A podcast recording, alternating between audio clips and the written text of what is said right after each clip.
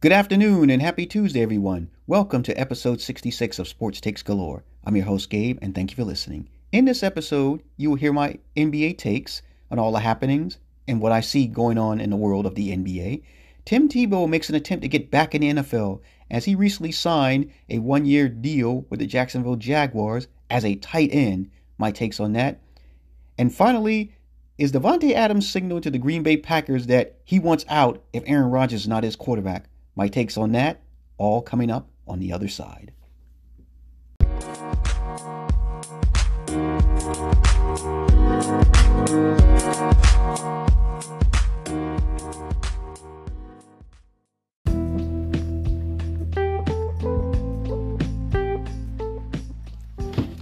And now, without further ado, let's get right into it. I'm going to start my opening take in the NBA. I'm going to start off with the Washington Wizards. First off, congratulations to Russell Westbrook. Last night versus the Atlanta Hawks, Russell Westbrook became the all-time leader in triple doubles, passing Oscar Robertson with 182 career triple doubles. Russell Westbrook had 28 points, 13 rebounds, and 21 assists in a losing effort. Throughout his career, Westbrook has had 5 triple doubles against 23 of the 30 NBA teams. And this year he will finish first in triple doubles for the 6th time in his career, matching Oscar Robertson and only trailing Jason Kidd and Magic Johnson. Now, Russell Westbrook does have his flaws. He's not a great shooter and he's a turnover machine. But despite that, he brings it every night. In my opinion, he's like the modern day Allen Iverson. You know what you're going to get night in and night out. But here's my question. Why is it that Russell Westbrook is not getting at least some MVP talk? Now, I get it. The Wizards are in 10th place in the play-in tournament, which they'll be playing next week. They've got off to a slow start due to injuries, canceled games due to COVID. But despite that, they've gotten it together, and Russell Westbrook has been a big reason why. One of the big reasons why. I mean, if it is because of the slow start that he's not getting an MVP talk, you could say the same thing for Steph Curry. The Golden State Warriors are going to be playing in the play-in tournament next week. That doesn't diminish what Steph Curry has done over the past month and a half. I'm not saying Russell Westbrook should be the MVP of the league, but he at least should get some consideration. Now, I know Russell Westbrook has been getting most of the attention, and rightfully so. But let's not sleep on his partner, Bradley Beal. Bradley Beal has been on a scoring tear as of late. He's been averaging 33 points a game over the last 10 games, including a 50-pointer Saturday night versus the Indiana Pacers. Bradley Beal has been the second leading scorer behind Steph Curry this season. So a big part of the turnaround for the Wizards this season has been Russell Westbrook and Bradley Beal. But despite that, the Wizards are in last place in the play-in tournament at number 10. I'm still not convinced that they're going to make any noise in the playoffs, whether it's in this play-in tournament or whether they win it and get into the first round. I believe they'll be bounced out, and we won't be talking about them anymore in about 1 to 2 weeks. So for the Wizards, I mean, kudos to Russell Westbrook and Bradley Beal, but their time is just about up. Now for my second NBA take, bad news for the Boston Celtics. One of their best players, Jaylen Brown, suffered a season-ending injury, a torn ligament in his left wrist, and will miss the rest of the season and the playoffs. This is a bad sign for the Celtics. I mean, right now, they're in 7th place in the play-in tournament. And it looks more and more likely they're going to be in that play-in tournament. And what this means is it's going to be on the shoulders of Jason Tatum and Kemba Walker. Both these guys are going to have to step their games up if Boston is going to win in this playoff tournament and get into the playoffs. Because right now, the way it looks, Boston may be headed for a first-round exit. I mean, I personally think they're going to win in the play-in tournament. But after that, I don't see them going much further. And I believe this first round exit that I predict is going to happen is going to make you question whether this Boston team in its current form is worth keeping together. I mean, we might have to start looking at Danny Ainge. And he has been a good GM for the most part, but I don't think he can keep this team together. And Boston might have to decide whether they need to keep him as well. Now for my third NBA take, my Los Angeles Lakers. Currently, the Lakers are in the 7th spot, which means they'll be in the play-in tournament if it were to start today. But there's still an opportunity. They must win the final 4 games of the regular season and hope Portland loses 2 of their final 4 games. Well, they won last night, so they got 3 more games. But the Lakers have a chance because here's what they have. They have the New York Knicks tonight, the return of LeBron James, the Houston Rockets, the Indiana Pacers, and the New Orleans Pelicans. While the Blazers have Utah, Phoenix, and Denver. So, but either way, I don't believe it matters where the Lakers end up. Because once LeBron gets in the playoff mode, it's on. And I believe he's going to use these next 4 games to get himself prime and ready. And also good news for my Lakers is Anthony Davis seems to be finding his stride. I mean, he had 42 points and 15 rebounds and some blocked shots versus the Phoenix Suns. So, it's not going to matter which seeding they are. My Lakers are going to be a tough out against any of the top 5 teams. So, just enjoy it while you can right now, Western Conference. Because once LeBron gets in a playoff mode, ain't nothing going to stop him. Now, I'm going to close my NBA take with the play-in tournament. Now, let's just say my Lakers have to play in this tournament next week. I don't think that's going to be a bad thing. I actually believe it's going to generate a lot of interest. Because, think about it, you got LeBron and AD playing at the beginning of the playoffs in this new format. You got Steph Curry and the Golden State Warriors. And in the Eastern Conference, you have the Boston Celtics with Jason Tatum, who's a big star. And you got the Charlotte Hornets, a rising star, in LaMelo Ball.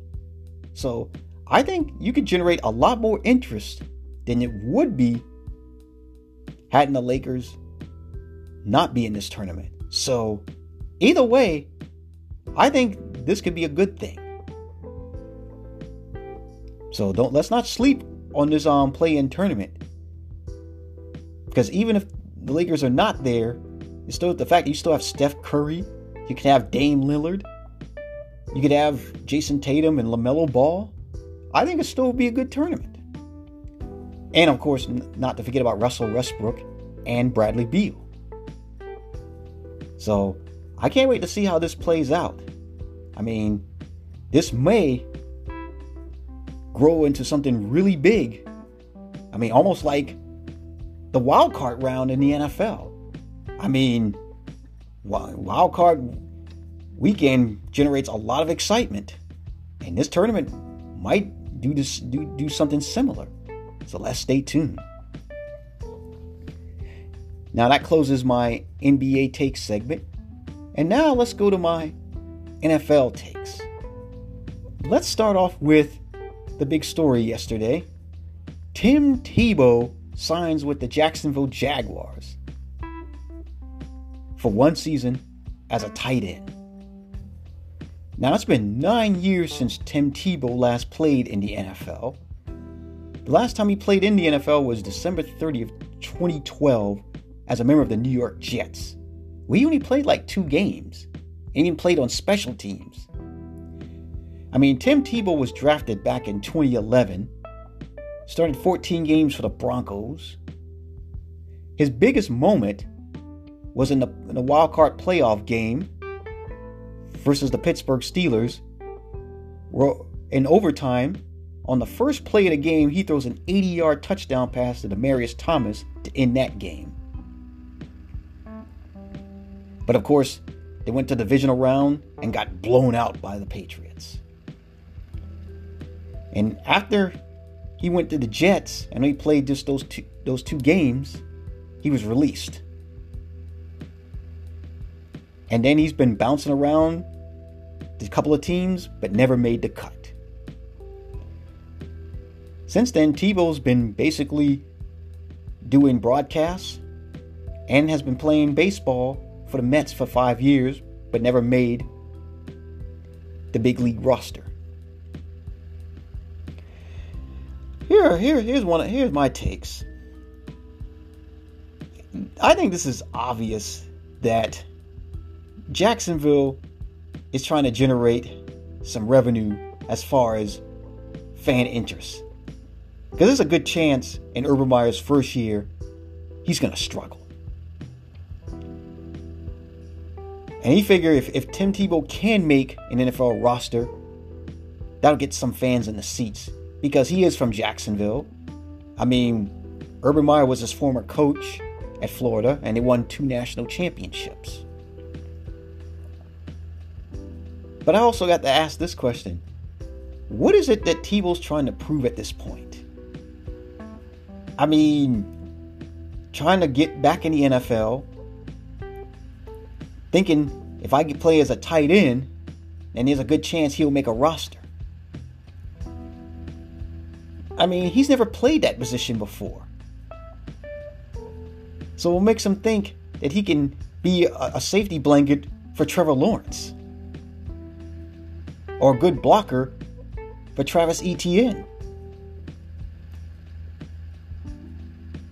I mean, is he trying to prove that, look, I got some unfinished business, so I want to try again and see if I can make it on an NFL roster? I mean, what is it that Urban Meyer's trying to prove by even allowing this signing to happen? I get it, he has a soft spot for Tim Tebow. I mean, is he trying to bring some morale to the locker room? Trying to say, this is how you should, saying to this young team that bringing Tebow in, he's going to show you how to work and how to become a better player. I mean, if this is the case, this would be kind of insulting, in my view. You're basically telling 5- and 10-year vets that to look at the work ethic or teach them work ethic, I'm going to turn to Tim Tebow. Now, this is not to say that Tebow's a bad person, because I don't think he is. I think he is a good person. I mean, he was a great college player. But you're basically going to tell vets that they don't know what hard work and dedication is in order to stay in the NFL? You're going to depend on a guy who, at best, was very mediocre and flamed out. So, all I'm going to say for this is, good luck to Tim Tebow. I wish him the best, but let's not kid ourselves. Let's not be surprised that on the final cut day, he gets cut. And he's either out of the league again, or he's on Urban Meyer's practice squad. And finally, Davante Adams. Davante Adams said yesterday that he would be pondering his future with the Green Bay Packers if Aaron Rodgers does not come back. And so far, Aaron Rodgers has made it plain and clear he does not want to return. Now, Davante Adams is in the final year of his contract. And he's basically saying, without saying, that I don't know if I want to be with the Packers long term. Here's what I take from this. Packer fans, y'all need to be calling up the front office of the Packers and beg, plead, protest that they get this thing done and make Aaron Rodgers happy so Davante Adams can be happy. I mean, Davante Adams and Aaron Rodgers has got a great chemistry. Why would you mess that up? I mean, if Aaron Rodgers is not there, the Packers season is done. I mean, you're going to sit there and tell me that anybody preparing for the Packers this year is going to be afraid of Jordan Love? Really? Now, Davante Adams didn't say he want out directly, but he's that little hint there is basically saying, when my contract is over, I'm gone. Now, there's a possibility he may make some noise and say, please trade me. Which, of course, the Packers don't have to trade him this season because he's on the final year of the contract. And he has to, and he can be a big free agent in 2022, which we all know he would be the biggest free agent in the NFL in 2022. No ifs, ands, buts, or maybes about it. So Packer fans, you guys are the owners of the Green Bay Packers. Y'all need to be out in the Packers front office protesting, making calls, and pleading with the front office to get this thing straightened out. Now, I'm not saying the GM needs to be fired. I'm not calling for that one bit. But y'all need to make y'all voices heard and say, please fix this. Because we all know without Aaron Rodgers, we're not going to be talking about the Packers anymore during the regular season. Now, this will conclude episode 66 of Sports Takes Galore. I'm your host, Gabe, and thank you for listening. And thank you for downloading. I appreciate it. You can follow this podcast on Spotify, Apple Podcasts, Google Podcasts, Anchor, and other podcast platforms. You can follow me on Twitter at ggsports13. I'd like to thank you for listening and thank you for downloading. Have a wonderful day, and I'll talk to you again soon. Bye-bye.